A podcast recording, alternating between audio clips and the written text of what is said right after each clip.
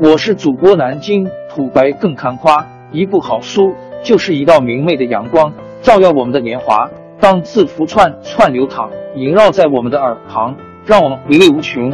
天津上元书院又和你们见面了，大家好，很高兴今天来到中欧东北同乡会的年会现场，见到这么多新老朋友。今天到这里来分享，我是一则一喜，一则一忧。喜的是我讲的东西你们很容易听懂，因为你们基本是代表中国管理学学的最好的一群人。忧的是什么呢？忧的是咱们东北的朋友口才都特别好，重孝，在台上讲点什么东西，往往比我们南方人讲的不知道好多少。我们南方人讲汉语本质上都是讲外语。我小时候的那个家乡话跟普通话几乎没有一个字一样。所以需要你们就担待一下我这个讲外语的主讲人。我的题目标题党的版本是：为什么做企业海归往往做不过农民？当然，比较认真的题目就是从知到行有多远。我大概有一个半小时左右的时间跟大家聊聊这个话题上我最近的一些心得和体会。总的来讲是要多远有多远。百思不得其解的怪现象，我跟企业家朋友从中欧开始打交道，加起来大概应该有小二十年了。这二十年，我经常会碰到一些让我百思不得其解的现象，怎么想都想不通。我这里举几个例子，打个比方，一对一就是老板和向自己汇报的这个员工，每年、每个季度，甚至是每个月。一定要跟你的员工坐下来一对一的谈，任务完成的怎么样？怎么能帮你完成的更好？你的优点发挥的怎么样？怎么能够发挥的更好？未来还想做点什么？这个有的时候叫绩效谈话，有时候叫一对一辅导，你总得坐下来谈吧。我经常说，这个东西基本上是整个管理大厦的第一块砖，或者说是最重要的一种原材料。但是很多民营企业老板从来不跟自己手下人做一对一，从来都不做。我怎么跟他讲，他就是不做。外资企业做的多的，要求一年、一个季度、一个月，甚至一个礼拜都要做一次，而且做的时候还有很多要求。打个比方，你礼拜一让他来谈话，你不要礼拜五通知，因为礼拜五通知。你让人家整个周末都过得不好，不晓得礼拜一老板要怎么难为我，所以你还得假装在饮水机旁边碰到，叫他过来聊一聊，聊个四十分钟，聊个半个小时什么的。但是中国老板就是不去做，不管你怎么跟他讲，他就是不去做。我也告诉他了，你就问他这三个问题，怕谈不拢，谈不拢你就不谈了。被窝里窝了一条蛇，你明明知道有一条蛇，你就躺进去睡觉啊！但是他们就是躺进去睡，什么原因？我先留个伏笔，一会儿再来告诉大家原因。第二个例子，股权分享，一大巴车，一大巴车拉着大家去学华为。实话说，我是哭笑不得。你们这帮老板，不要说学人正飞，只留百分之一点四。你留百分之十四，留百分之四十，我都佩服你。二零一三年跟我讲，我们准备拿出多少多少来分。二零一四年还在那儿讲，哎呀，我在考虑这个方案那个方案。二零一五年，我们还是想请个什么咨询公司。我说股权分享，只要三条不要出问题，这个分享方案就在八十分以上，没有什么好担心的。第一。事先想好进口和出口，也就是进入和退出条件，到底是送还是打折，还是全款，是净资产价还是低多少倍？退出到底是离开职位了就退出，还是离开了公司退出，还是退休退出，还是死的时候退出，还是说可以传承？这些条件你都可以事先谈好。第二。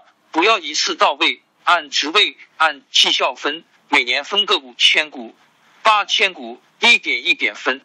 第三，把投票权和分红权要分离，投票权你不要给他，要想办法用信托、用有限合伙、用一个壳公司等等各种方式把投票权留在自己手上。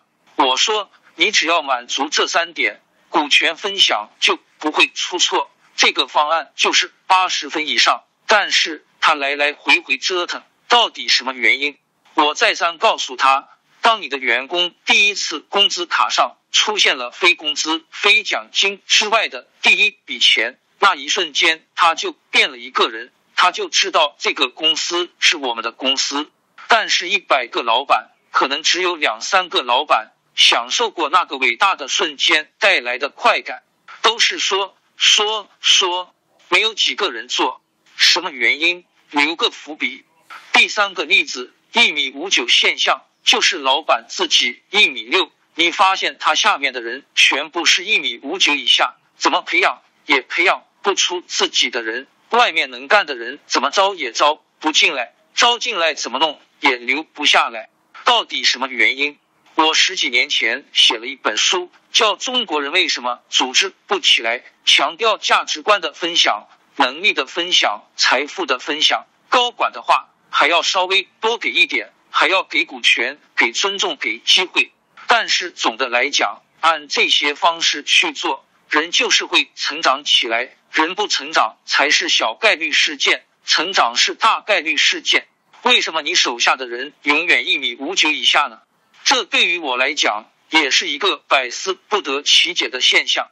我琢磨了十几年，什么原因？一会儿告诉大家，没有乔布斯的命，却得了乔布斯的病。跟这个相关的另外一个现象是，大家非常热衷于去学习那些国外的标杆公司。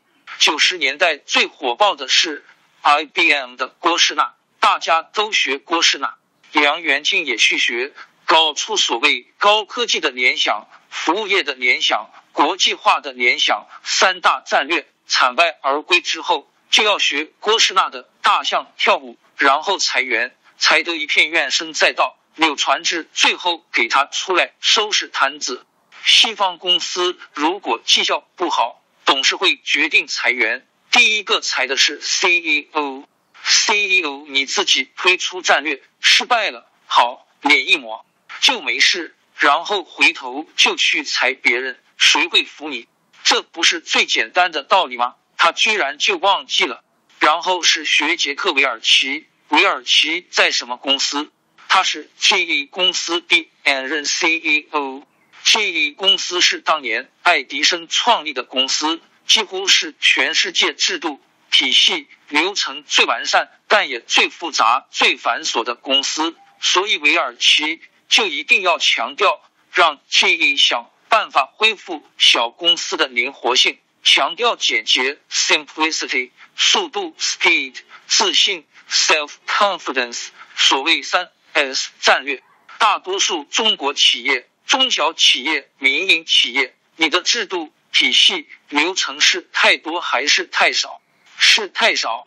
你去学 GE，学尔奇，你就学反了，是南辕北辙了。好比你营养过剩。吃东西要讲究定量，要讲究体型，讲究 shaping。而非洲那边是几个礼拜、几个月都没吃一顿饱饭。你过去跟人家讲要多吃蔬菜，最好是野菜，人家恨不得扇你一巴掌。你倒给我一块肉，越肥越好。学乔布斯又是新时髦，人人都要做产品经理，一把手首先必须是产品经理。这完全是屁话。乔布斯做产品经理，至少得要三个前提条件。第一个前提条件，有个极度发达的职业经理人市场，有无数个像库克这样的人帮他把握大局。你有吗？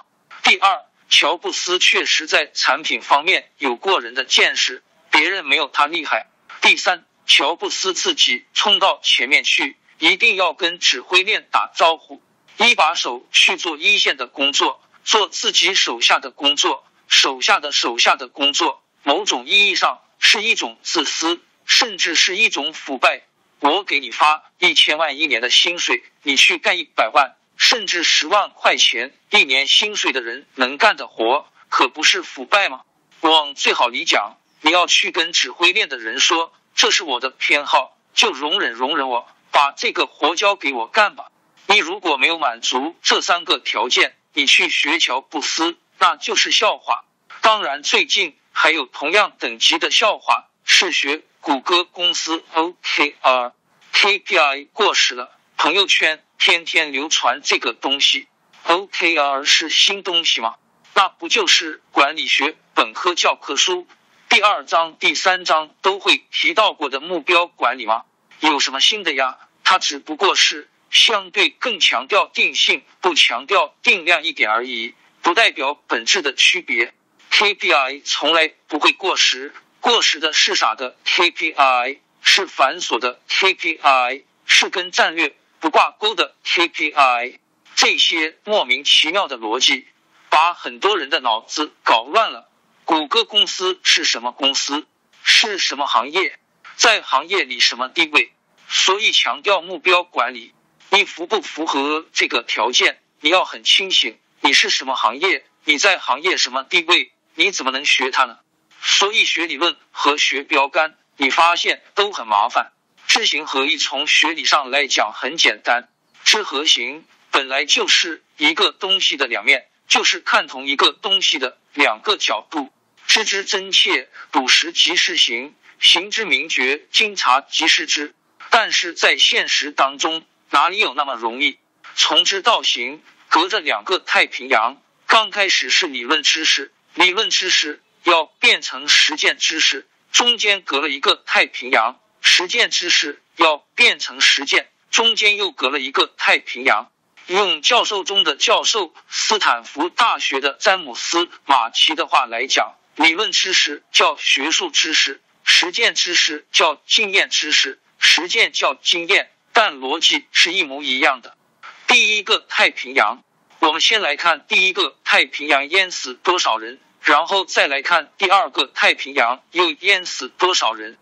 第一个太平洋是从理论知识到实践知识。我们先来看中国历史上大家都非常熟悉的两个案例，这是著名的诸葛亮派马谡去守街亭的故事。大家知道，诸葛亮北伐从这边打过去。但是街亭你得守住，要不然人家会把你后院端了。诸葛亮左右看，没有合适的人，派了马谡，马谡就带着一些不太精锐的部队就去守街亭了。到了街亭，来到一个五路当口，副将王平说：“我们就在这里安营扎寨，是不是就可以完成丞相的任务？”但是马谡说：“旁边有一座山，山上树木茂盛，我们为什么？”不在这个山上安营扎寨呢？王平说：“敌人如果把水源断了，我们岂不就完蛋了吗？”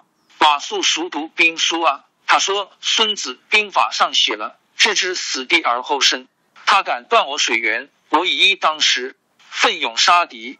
最后大家知道什么结果了？最后失街亭，空城计，斩马谡，街亭之战形势图。但是你仔细思考。”置之死地而后生，难道没有道理吗？著名的破釜沉舟是在马谡之前发生的事情。秦朝末年，大家知道，当时六国反抗暴秦，秦国二十万王离的军队包围巨鹿，这边还有二十万章邯的部队策应。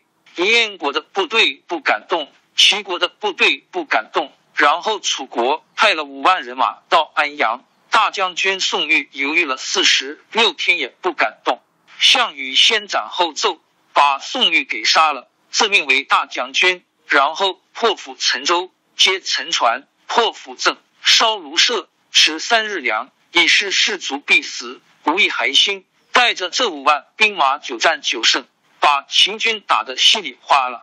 打败之后，诸国军队就来拜见项羽，跪在地上，西行而前。一点点往前挪，成就了西楚霸王的威名。巨鹿之战形势图，同样的战略，为什么对于马谡是自入死地自取灭亡，对于项羽却又是置之死地而后生呢？什么原因？互动战斗力不一样，领导人的威信不一样，战争的性质不一样，还有什么原因？互动环境不一样，要具体一点，这是要命的事情。互动敌人不一样，目标不一样，目标不一样在哪里？对，一个是攻，一个是守。马爽抓住了问题的关键，攻守形势不一样，你怎么能用一样的战略呢？只有在攻的情况下，才有可能靠迅速、出人意料的进攻来制造混乱，然后乱中取胜，才有可能以少胜多。最终拼的就是一个字快，天下武功唯快不破，拼的就是一个快字。所以《孙子兵法》对死地是有定义的，叫急则存，不急则亡。这个急就是快的意思，但是这个急，项羽理解的是三天，那在别的情况下，到底是三天，还是三个小时，还是三十分钟，还是三分钟？这个分寸感全靠指战员自己长期的历练、长期的经验才能把握住，没有任何人能替你做这个决策。你去看兵法上的这些战略，去看任正非写的那些文章，会发现有很多自相矛盾的地方。这边讲置之死地而后生，那边自入绝地自取灭亡；这边讲穷寇勿追，归师勿遏；这边讲宜将胜勇追穷寇。这边讲坐山观虎斗，渔翁得利；那边讲观其做大，不人后尘，都是相矛盾的。但是你仔细思考，如果抓住了它的使用条件、前提条件和边界条件，你就发现它们不矛盾了。但问题就出来了：第一，所有的教科书、所有的兵法不可能帮你把所有的使用条件都列出来；第二，即使给你列出几个常用的使用条件，它们的重要性排序没有人给你排出来。再其次，就是我刚才讲的，即使你天纵英才，抓住了最重要的使用条件，这个使用条件的成熟程度，只能靠你长期的经验来把握。没有任何人能够告诉你这个条件到底是成熟还是不成熟。辽沈战役时有个著名的案例。就是李作鹏带着军队南下锦州，去截住廖耀湘兵团，不让他们逃跑。打到抚顺附近的时候，半夜枪声大作，枪炮声震天动地。然后李瞎子、李作鹏视力特别不好，叫李瞎子就说：“我们不往南了，就在这里守着。”这就是廖耀湘兵团的主力。旁边的参谋吓死了，说：“这李瞎子真是能掐会算。”他怎么知道这就是廖耀湘兵团的主力啊？天一亮，果真是他怎么就知道是呀？后来大家问李作鹏，李作鹏说：“杂牌军的枪炮声不可能这么响亮。”他就用这一点来判断，这么响亮的枪炮声，那就是廖耀湘兵团的主力。要不是身经百战，你怎么知道什么叫响亮，什么叫不响亮？你不可能做这个判断，所以。孙子兵法说：“因敌变化而取胜者谓之神。”这是一种极高级的能力。唐太宗和李靖在一个兵法对话里头就讲：“兵法可以授，无法与传。凡是你可以看书看到的、听课听到的、文章里头学到的东西，都没法帮你打仗。这个东西只能靠一兽，只能靠一起摸爬滚打才有可能掌握。”所以《岳飞传》里讲。运用之妙，存乎一心。有人写错别字，说存乎于心，不对，是存乎一心。只有一个人的心知道。二代想接班，如果自己不经过一系列的挫折煎熬，他是不可能接得了班的。你拿擀面杖打，都没法把经验和智慧给他打出来，没办法教会他。马云把我带沟里，从理论知识。到实践知识就这么艰难，标杆学习因为类似的原因也非常难。如果忘了美国的这个使用条件跟中国的使用条件完全不一样，就犯了刚才说的没有乔布斯的命却得了乔布斯的病的这些错。实话说，英美国家跟中国的制度、文化和历史的区别，很多方面都导致了管理措施上。不仅是不同，而且是相反，就是他有用的东西你就没用，他没用的东西你就有用，就这么奇怪。你完全按照教科书，美国进口的教科书去做管理，在中国会败的很惨很惨。背后就是这个原因。马云把我带沟里，因为前提条件不一样，国外的标杆不好学，中国的标杆也不好学的。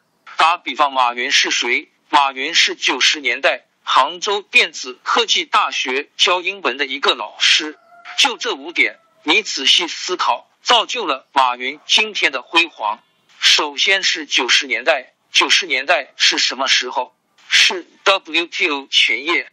中国经济崛起很大的方面是 WTO 的红利，没有当年的加入 WTO，就不会有中国的今天。所以马云守着 WTO 红利出现，深圳的崛起、杭州的崛起、浙江的崛起，都有 WTO 在背后支持的功劳。其次是教英文，这个小个子不仅普通话说得好，英文也说得好，这个很难得。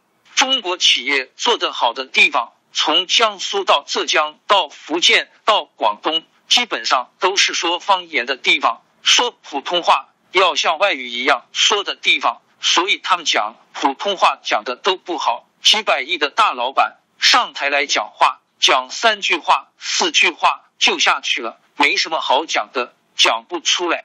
唯一出来一个马云，不仅中文讲得好，英文还讲得这么利落。这是一种非常非常罕见的情况。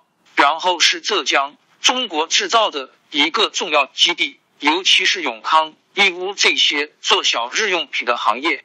马云身处中国制造的一个很重要的省份，但是他不懂电脑怎么办？不懂 IT 怎么办？他是杭州电子科技大学的老师，他的学生都懂 IT。最后，他是个老师，老师从一创业开始。就是使命、愿景、价值观的贩卖者，把整个企业的定位就做好了。所以，你如果没有这五个条件，你想学马云，那都是笑话。而且，这五个条件时过境迁，不会再回来了。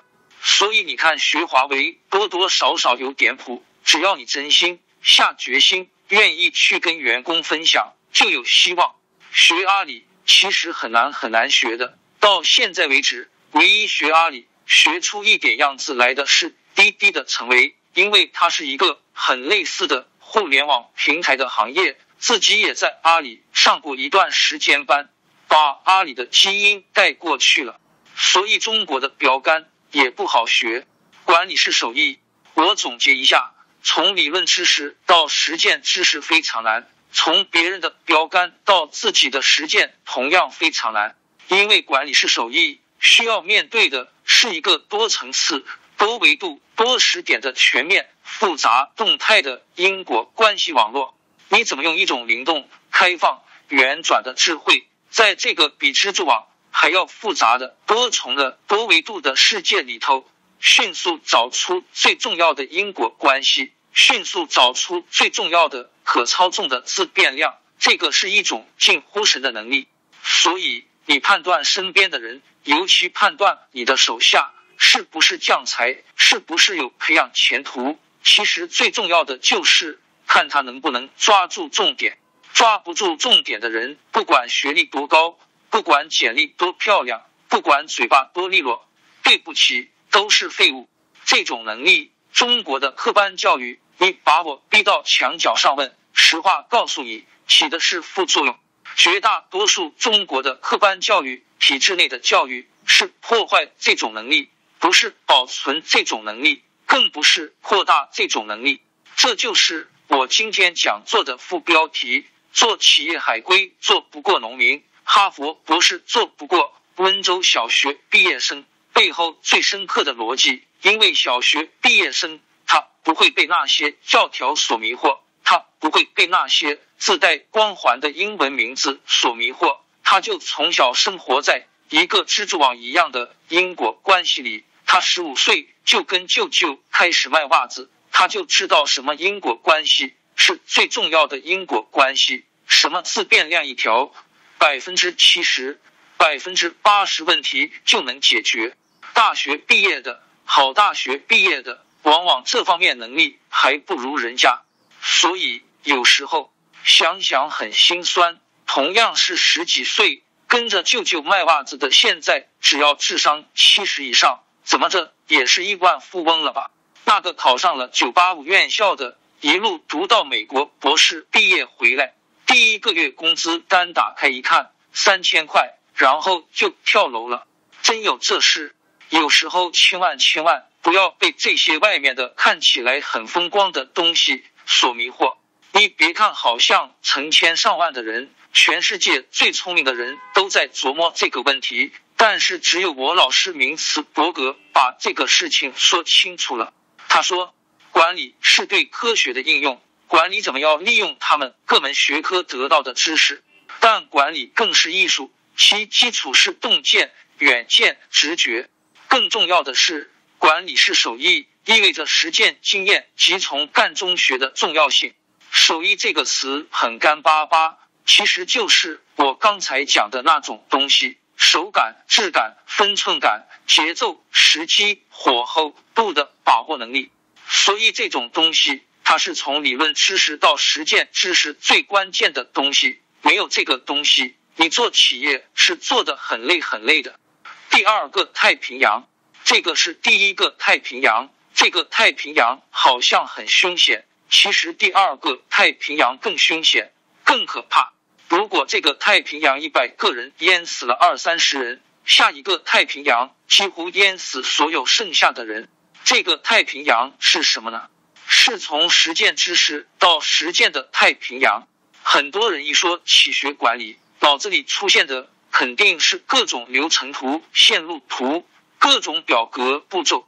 其实那些以技巧为基础的能力。在从实践知识到实践的过程中，扮演的角色没那么重要，更重要的是以道德为基础的能力，或者说是以价值观为基础的能力。没有这种能力，你上面那些令人眼花缭乱的能力，再多都是白搭。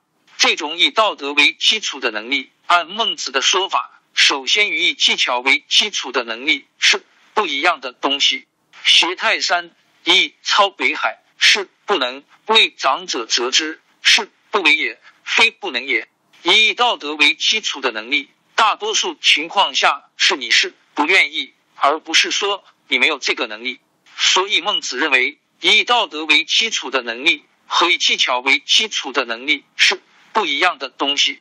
庄子有个故事讲的道理就更深刻。他说，这种以道德为基础的能力，不仅是一种。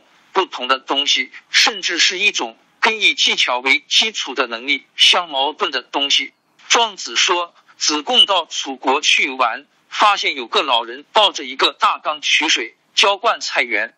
子贡就笑话他：‘老头子，你难道没听说过水车吗？’这个老头子说：‘你以为我不知道？我不用是有原因的。有机械者必有机事，有机事者必有机心。’”他说：“你用了水车这样的东西，你就会充满机心，你就会丧失人与人之间的那种浑然一体的状态，就会丧失了那种连通性，丧失了把握他内心所思所想的那种能力。”中庸围绕一个字展开，这个字就是诚。中国传统文化有时候是很伟大的，你仔细去看中庸，它那个诚字不是诚实的意思。这个层次基本上是指代人世间最深层次的底层逻辑。传习录，至诚如神，可以前知。把握住了诚这种东西，就可以预先知道我身边人的想法，预先知道我军事上对手的想法。所以王阳明就能够带着几千个农民，把宁王陈豪给抓住，打败他十几万正规军，而且他还改了一个字。他说：“至诚不是如神。”他说：“至诚即神。”所以王阳明的心学说一千到一万，就想努力让人们保住这种与人打交道、跟人沟通时的连通性。这种东西是一切一切的基础。王阳明之秦成豪，这就解释了刚才这三个迷失自信。为什么不做一对一？他不愿意做，他觉得不舒服。此山是我开，此树是我栽，一草一木。一砖一瓦都是我从零开始打造出来的。你一个打工仔，你要跟我平起平坐，你还让我来问你明年想做什么？他受不了。一对一有严格的要求，不能坐在老板桌上傲慢的问人家，必须找个小圆桌，做成九十度，必须是平等才有效果的。他受不了，内心深处他就没有这种对人对自己员工的尊重，他没有这种尊重，他找不到这种感觉。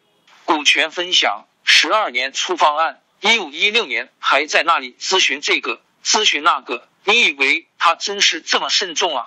他就一个字，舍不得。我是哭笑不得，怎么能又让马儿跑，又要马儿不吃草，天天学华为，你学到哪儿去了呀？他就是舍不得，他没有这种对人的劳动发自内心的尊重。我有个企业家朋友跟我讲，每年大年初一第一炷香烧给谁呀？我烧给那十五个高管，他自己小学毕业生。十五个高管一水的外企，四十岁左右大公司出来的职业经理人，我看着从三五个亿做到现在七八十个亿，要并购飞利浦，小学毕业到今日为止话都不怎么说得清。但是只要他有与人的这种连通性，只要他有这种至诚如神的能力，什么奇迹都可以创造。一米五九现象，什么原因？因为人的本性是排贤度能的，你看到谁比你能干，第一直觉肯定是不舒服，感觉到受了威胁，感觉到被挑战了。没有对这个事业真正的热爱去支持你，克服这种排贤度能的情绪，你是不可能让这些高手进到公司，让他们真正在你这个公司发展起来的。这背后缺的都是一种道德为基础的能力。你缺的不是技巧，在这方面，我还巴不得你口拙舌笨，巴不得你就像第一次跟女孩子表白一样，说的结结巴巴，巴不得你脸红脖子粗，不要技巧，就要至诚如神这四个字。我们的事业到底是什么？所以，什么叫领导力？马云说：“你找的人比你更能干，就是领导力。你看到比你能干的人，心里微微感到有点不爽。”即使是来给你干活，也感到有一点不舒服。你手下的人发现了一个比他更能干的人，他敢招过来开玩笑，第一时间要给他挖个坑，第一时间要想办法让他阵亡掉，因为他那儿还有一个厉害的利益冲突。他手下的人能干了，你随便有可能用那个人换掉他，他的担心比你更多。华为员工为什么爱加班？就是因为分赃分的好，没别的原因。还有一句话，你给员工的钱给的多了，不是人才也变成人才了。这话听起来都很土，对吧？什么财散人聚，财聚人散，但是你没有一种道德能力在后面支撑，真的你不会去做。人类已经无法抵挡海底捞了。海底捞的张勇挣很多钱，人家使劲夸他，张勇，你简直是个菩萨。张勇说：“你别夸我，我就是个资本家。他们挣得多，我挣的更多。我去年挣了十几个亿，我都愁怎么去花这个钱了。但是张勇最深刻的原因是他真心尊重他这帮兄弟姐妹。他跟我讲他早年的一个故事。他刚从简阳出来创业，第一个城市是西安，在二楼开了一家火锅店，一楼也有一家餐厅。”然后有一次，他上楼看见一楼那个老板拿开水泼他的员工，张勇实在气不过，就找了一个茬，带着他的员工一起把那个老板打了一顿。他跟我讲这个小故事的时候，我心里是挺感慨的。张勇他没有这种发自内心对这些兄弟姐妹的尊重和爱，这些人是不会跟着他的。他那套考核、破店和晋升三位一体的系统。网上都有，谁都能复制，但有几个人能复制海底捞？最深刻的起点是他内心深处对他这些兄弟姐妹的态度。大家知道，农民工制度是人类历史上难有其匹的制度。如果有一个匹，那就是南非的种族歧视制度。南非歧视的是黑人，我们歧视的是自己的兄弟姐妹。高考那天发高烧的是你。在建筑工地上搬砖的就是你自己，所以公司的铁三角：使命、愿景、价值观，有没有能力激发出你自己和你的高管、你的员工团队的一种道德激情？是你这个企业是否真正像有机体、像生命一样能够自我成长？背后最深刻的原因，在中国做企业，往往不是使命这种偏战略、偏做事的层面的东西能够激发道德激情，往往是价值观能够激发道德激情。往往是跟做人相关的，能够激发道德激情。打个比方，华为的事业是什么？有的人说华为的事业是做一家世界级通讯公司，不是。华为的事业是不让雷锋吃亏。雷锋到底是谁？这个是中国当代史上的一个谜。我们到现在为止，这些档案都还没有解密，就不去探讨它。这里雷锋只是个密码。只是个代号，雷锋代表什么呢？代表做事的人，代表主动做事的人，代表主动按规矩做事的人。这种人在中国文化传统中一直在吃亏，吃亏了几千年。因为中国文化从来都是说一套做一套的，至少从先秦以后都是这样。阳如阴法，嘴上说一套，实际是另外一套。所以，关于企业文化。我觉得所有人讲的都不如宁高宁一句话讲的透彻。什么叫企业文化？企业文化就是大家开会说的话和开完会之后在走廊说的话是同一套话，这叫企业文化。我不管你的内容是什么，只要你说的是同一套话，就是企业文化。任正非在华为，他要建立的就是这么一套系统。不让雷锋吃亏的系统，要让大家心里想的、嘴上说的和实际做的变成同一套东西，这个不容易。这是跟几千年的历史传统做斗争，相当相当不容易。海底捞的事业是什么？是做一家火锅店吗？不是，他的事业是跟刚才讲的人类历史含有漆皮的不公正、不平等、不人道的制度做斗争。要让大家双手改变命运。农民工进城里头来，被侮辱、被歧视、被损害，人家根本不把你当人看。我张勇出来，我要做个平台，不看背景，不看学历，不看经历，就看你干出什么活来，我就给你相应的位置。做到店长，一年几十万；做到区域经理，一年一二百万，给你配司机、配保姆。一城里人瞧不起我。你过得还不如我。万科成为中国房地产界老大，道理是什么？就是三个字：不行贿。当然，现在王石退了，这个理想主义慢慢有点褪色了。还有顺丰让一批人过上有尊严的生活，德胜洋楼让农民工成为绅士。这些公司的事业都是跟道德、激情、跟做人有关的。行走江湖有三种人，时间长了。我基本是跟看相的一样，一眼就能看出来。第一种人就是为了挣钱，这种人一般挣不到什么钱。第二种人好一点，他真心发愿要做一件事情，所以他往往能做成一些事情，能挣到一些钱。但是中国真正做成大事、挣到大钱的人，永远是第三种人，就是秉持着造人的理念的人，造就人、成就人，让身边的人成功。你仔细观察，这三种人的目光都不一样。第一种人眼神闪烁，他到任何场合，他都是在找资源、找客户。这种人往往做不大。第二种人不一样，他更从容，目光很笃定，他不会到处搜索，他不会判断你是买还是不买，跟奢侈品店的服务员一样。第三种人又不一样，他的目光很温和。有一种内在的力量，从内到外散发出一种很温和的光。这种人往往就能够做成大事。君子好财如好色，学术上的道理很简单。白花花的银子背后是钢铁般的团队，钢铁般的团队背后是老大金子般的领导力。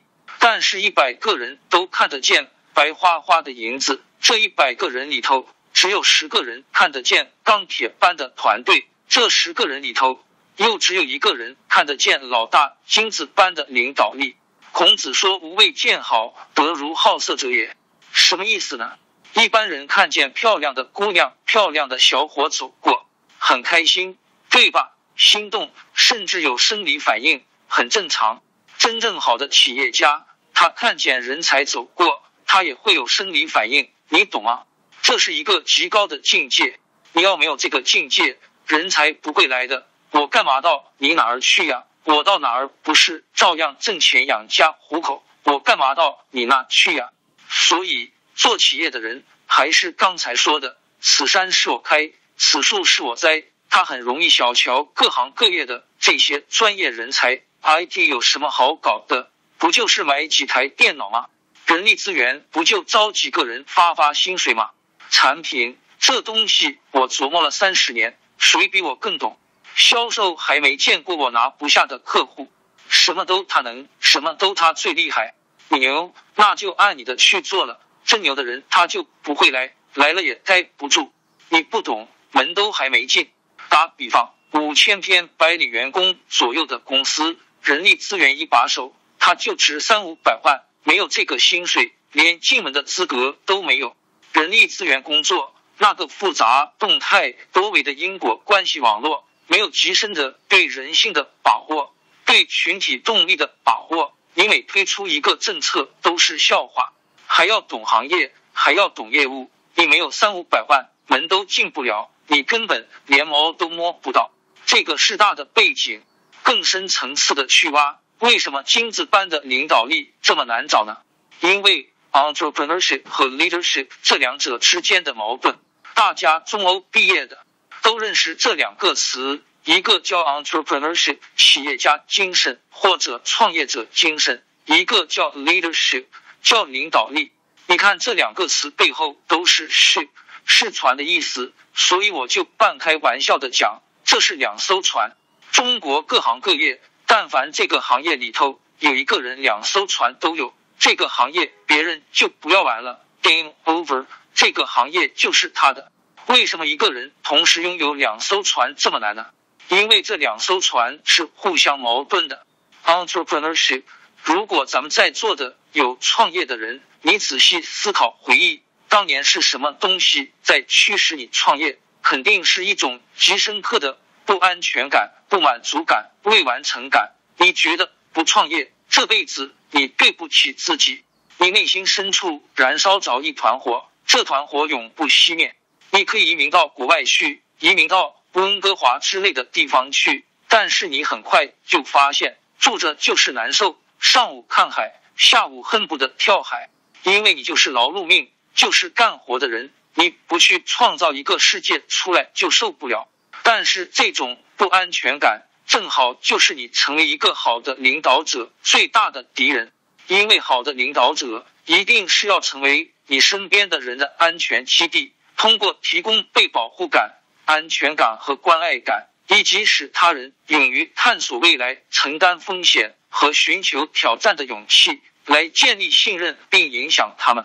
你要成为你身边人的关爱基地，你要成为他们小时候最亲的亲人那种人，就像看到自己的外婆一样。当然，你肯定是同时还要挑战，不能光有关爱，关爱与挑战。所以这个道理很简单，NVL 并用。这边是铁的纪律，这边是爱的精神，这边是高标准严要求。那边是内心深处对他的欣赏和尊重，这两样东西一定同时得有。我们大多数中国老板，如果你没有关爱的能力，对不起，你就在下面这两种维度里面选。你要不是控制型的，你要不是逃避型的，很难成就真正胜利型的团队。管理是修行，学术研究的一些结果，一些最新的结论。也支持了我们刚才讲的这个道理。他们发现，人的大脑有一个电磁场，大概能够发送到你的大脑外十英寸的地方。人的心脏还有个电磁场，这个电磁场可怕，能够传到你身体之外十英尺的地方，大概三米。对方还没开口，还没看你的肢体语言，他的心脏就已经感受到了你心脏的电磁场。所以，你如果不是发自内心的尊重和欣赏这个人，你谈都不要谈。百分之九十的情况下，你没开口，这场谈话就已经失败了。仔细思考，这个是很恐怖的。所以我理解那些老板说为什么不敢去做一对一，可能他自己也下意识的告诉自己，这个磁场对不上，往那儿一坐，双方就开始较劲。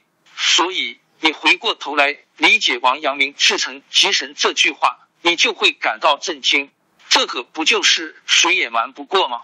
而且你身边的高管天天琢磨你。天天研究你，天天分析你所有的行为细节，他们看你简直就是看毛片，纤毫毕露。你想玩弄什么小九九，想弄个什么小花招，没用的，一点用都没有。所以，没有道德能力是一种绝症。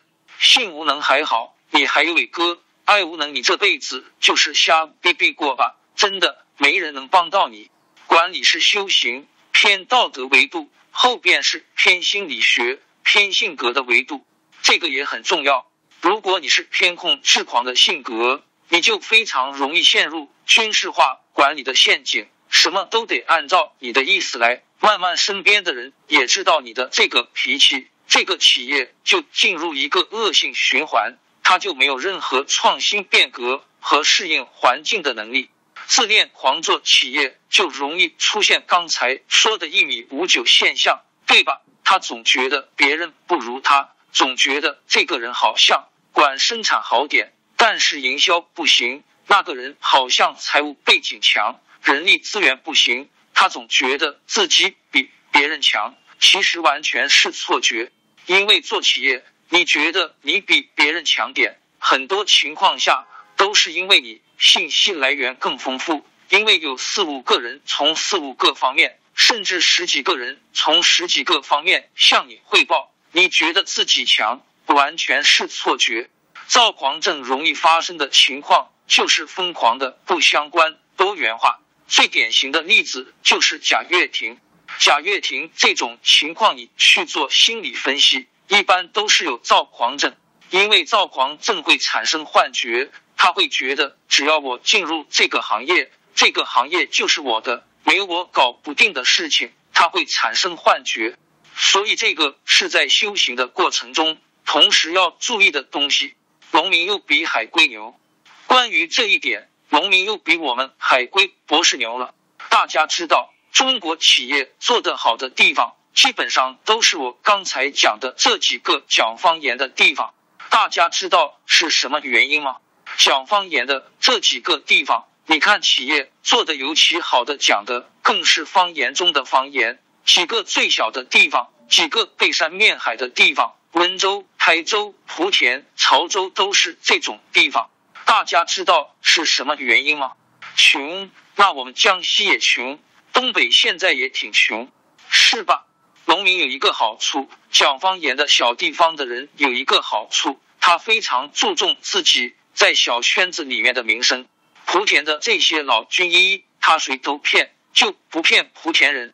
因为文化、历史、方言等方面原因，形成某种意义上的地方自治，人与人之间就更有凝聚力。这种凝聚力就很容易转变成为团队的这种合力。莆田人凝聚力非常强，你去看莆田人怎么做生意，大家知道。有好几个行业都是莆田人在掌握。你所知道的老军医，那只是两个行业中的一个。红木莆田人掌握，还有寺庙，还有打金，都是莆田人。莆田人帮助老乡创业的时候不计回报的，因为他们最在乎的就是我在莆田，我在这个镇里的江湖地位。大家在多大程度上尊重自己？他们不怎么看短期经济利益。这种人与人之间的这种凝聚力，其实是组织合力的来源。而我们从小到大考试考得好的这些人，像我三十岁之前、四十岁之前，你说我是江西人，说我是老表，我还不太高兴，觉得这名字真难听。现在年纪大了，我就知道我是客家人。客家人非常团结，非常有凝聚力的。客家人保持着。中国文化非常重要、非常宝贵的一些成分。客家人早上问不是吃过了吗？是可曾食过？说的都是宋朝的话。所以我现在慢慢就知道了，这种传统的地方的区域的自治的东西，其实是非常重要的社会资本。所以做企业做不过农民，有的人以为是农民，这些人不择手段，这些人黑。中国人不择手段，黑的人到处都是。为什么就这帮农民做起来呢？他其实背后是凝聚力、向心力的问题。但愿我把这个事情简单的讲清楚了。所以大一统是很麻烦的事情。中国如果持续这样大一统下去，对于我们这种社区自治、地方自治基础之上凝聚力的破坏是相当严重的。尤其是科举制度，科举制度就相当于把每个社区最优秀的人搞到北京去做官。因为他们退休以后还会回到社区，还会成为社区重要的凝结核。但是在当代，基本上就没有这个机制了。夫人者，天地之心，天地万物本无一体者也。老祖宗的话怎么琢磨怎么有味道。人有心，是一切的主宰，思想、感情、行为都是从心开始的。天地也有心，天地的心是什么？天地的心就是人。所以，所有的同胞都是我的兄弟姐妹，所有的物体都是我们的同类，同胞物就是这个意思。仔细思考，王阳明的很多思想，某种意义上可能是中国文化里可以跟西方文化对接的一个最好接口。我仔细琢磨西方文化的结构，从旧约到新约，到马丁路德，到加尔文，加尔文其实是。西方最牛这些国家的主流信仰，包括瑞士、英格兰、苏格兰、美国，都是加尔文教派。中国传统，我仔细分析了一下，其实有点类似。孔子相当于旧约，孟子相当于新约，然后朱熹相当于路德，王阳明相当于加尔文。当然，我们还要做很多很多重建的工作、整理的工作、重新阐释的工作。但如果中国文化有希望，我们还是得回到这条路上来想办法，把中国文化跟普世的文化对接上，这是大的逻辑。浅层学习与深层学习，总结一下：从理论知识到实践知识，从实践知识再到实践，两个太平洋浩瀚无边，非常凶险。你是造桥，还是建船，还是游泳？你总得想办法过去，只有这样，你才能够把一个团队搭建起来，把一个生生不息的组织建立起来。与此相关是詹姆斯马奇的关于浅层学习和深层学习一个理论。他说，学习可以是深层学习，就是你理解背后的逻辑链，然后再去做，叫深层学习；也有可能是浅层学习，就是我。不去搞清这个逻辑链，中欧、哈佛那些教师去弄。我很谦卑，我就是学实践层面的动作。浅层学习一共三种机制：一种是模仿，一种是试错，一种是天择。大家要听得懂。绝大数农民为什么企业做得好？他直接在实践层面学习敌人，学习对方。天择的意思就是你不这么做。就会被淘汰掉。打个比方，我很长一段时间不理解他们为什么要上市，因为从学理上来讲，上市是没法一边倒地论证的。上市不上市是一个自变量，可以选择上，也可以选择不上。后来我就发现了，我装什么老外呀？在中国上市不上市，不是资金的问题，不是人才的问题。不是市场营销的问题，上市是解决资产的合法性问题。在中国上市了，你就取得了那张合法的身份，你就有了一张真正的身份证。没上市，人家掐死你，分分钟掐死你。当然上了市也能掐死你，但是总归是难一点。所以中国很多事情，你不要去太计较深层次的逻辑，你就浅层学习，往往是好事。你看浙江去年搞了七十多个上市公司，你去看看那些老板有几个小学毕业了？但是人家五十多倍、七十多倍的 PE 在外头搞诟病，搞各种资本运作，企业就有了合法性。所以很多东西你不能够太教条主义、太书呆子气，要抓住背后这个逻辑。我们在领教工房强调向隔壁老王学习，向跟你企业做的差不多一个阶段的这种人学习，背后就是这个道理。有时候比那些高头奖章、比那些正规课程还来得快。当然，正规课程也要上。我的说法是，中欧把你变成正规军，领教攻防让你成为行业老大、隐形冠军。我们现在已经有五六十个行业冠军了，继续要让更多的人成为行业冠军。做企业，你就是要相信科学种田的力量，你别撅着屁股在那儿除啊除，除啊除。对不起，化肥一施那个产量就是提高了三倍四倍。所以，科学种田要坚信。我的小组已经是第七年了，一直走过来。我们的志向是做到七十二岁，七十二岁才是做企业炉火纯青的年龄。大家知道什么原因？第一是经验丰富，手感好；第二是吃喝玩乐，该玩的都玩过了，玩不动了。第三，七十二岁，你随时有可能就没了吗？你永远在提醒自己。我怎么留下一个像一种永动机一样离得开我？离开我之后能够照样自动运转的一个东西。所以我们的梦想就是立志做到七十二岁。领教工房一千一百零一组，这是孙正耀带的第二个小组，这是华为著名的洪老带的小组，这是我们吉林人管理界传奇人物黄铁英老师带的小组。黄铁英老师的书很好看，因为他是东北人。东北人说汉语写汉语是母语，不像我们土洋夹杂。这是刘润老师的小组，这是王全根老师的小组，这是王家芬老师的小组，等等等等。我们七年来建立了二十多个企业家小组。总的来讲，我们就追求这三个字：中立、温暖、放松。中立是什么意思呢？没有利害关系，所以同一行的人不会有两个以上的人。然后来了之后，尽量不要有生意小的利益相关，你要告知大的利益相关。对不起，有一个人就退出，可以加入别的小组，但是你就不要在这个组了。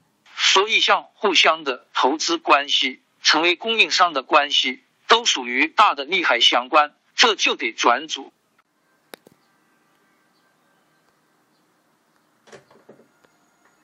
暖，大家在一起一定是感受到了同学们发自内心的对你的爱和尊重，希望你成功。真朋友是希望你成功的，所以朋友圈里你一定记住，有什么好事公布之后，第一时间来点赞的，这是真朋友。大家要听懂我的话的意思，所以看到朋友圈别人有好事要多点赞。大部分人看到别人。是有点嫉妒的，有什么了不起？不愿意点赞，不管是公事还是私事，要多去点点赞，多交些朋友。温暖就是在这里，大家都希望你成功，你的成功给大家带来的是快乐。第三是最重要的，放松。我在中欧讲课的时候就观察到一个现象，在班上千万不能有太多漂亮女生。因为一有漂亮女生，这帮男生就会较劲，就会比谁更成功，谁比谁更聪明，谁比谁更帅，然后说话就拿腔拿调，就装。所以我说，私董会小组千万不能装。大家我们不比谁比谁成功，不比谁比谁聪明，不比谁比谁帅，我们在一起就是互相帮助，互相学习，大家一起共同成长。所以，规模大的七八百亿，你也别牛；规模小的七八个亿的，你也别顾影自怜。大家从做企业的角度来讲，都是平等的，一起自我突破，一起共同成长。所以，这是大的背景。大卫修魔的告诫，最后用修魔的一段话来总结：我年纪越长，就是对英美系的这些哲学。经验主义、怀疑主义的哲学越认同，就深深的认知到人类狂妄和自大是多么可悲的一种病。所以修魔说，如果人类还能够找到真理，有这种能力找到那个真理，一定是躺在非常深、非常艰难的一个地方。如果你觉得你能够丝毫不费力、很轻松的就找到真理，这绝对是一种自大和徒劳。你没有这个本事。所以，一百九王朝更迭，江山易主，世事山河都会变迁。其实，我们无需不辞辛劳去追寻什么永远，活在当下，做每一件自己想做的事，去每一座和自己有缘的城市，看每一道动人心肠的风景，珍惜每一个擦肩的路人。纵算经历颠沛，尝尽苦楚，也无怨悔。感谢您的收听，朋友们，让我们下期再见。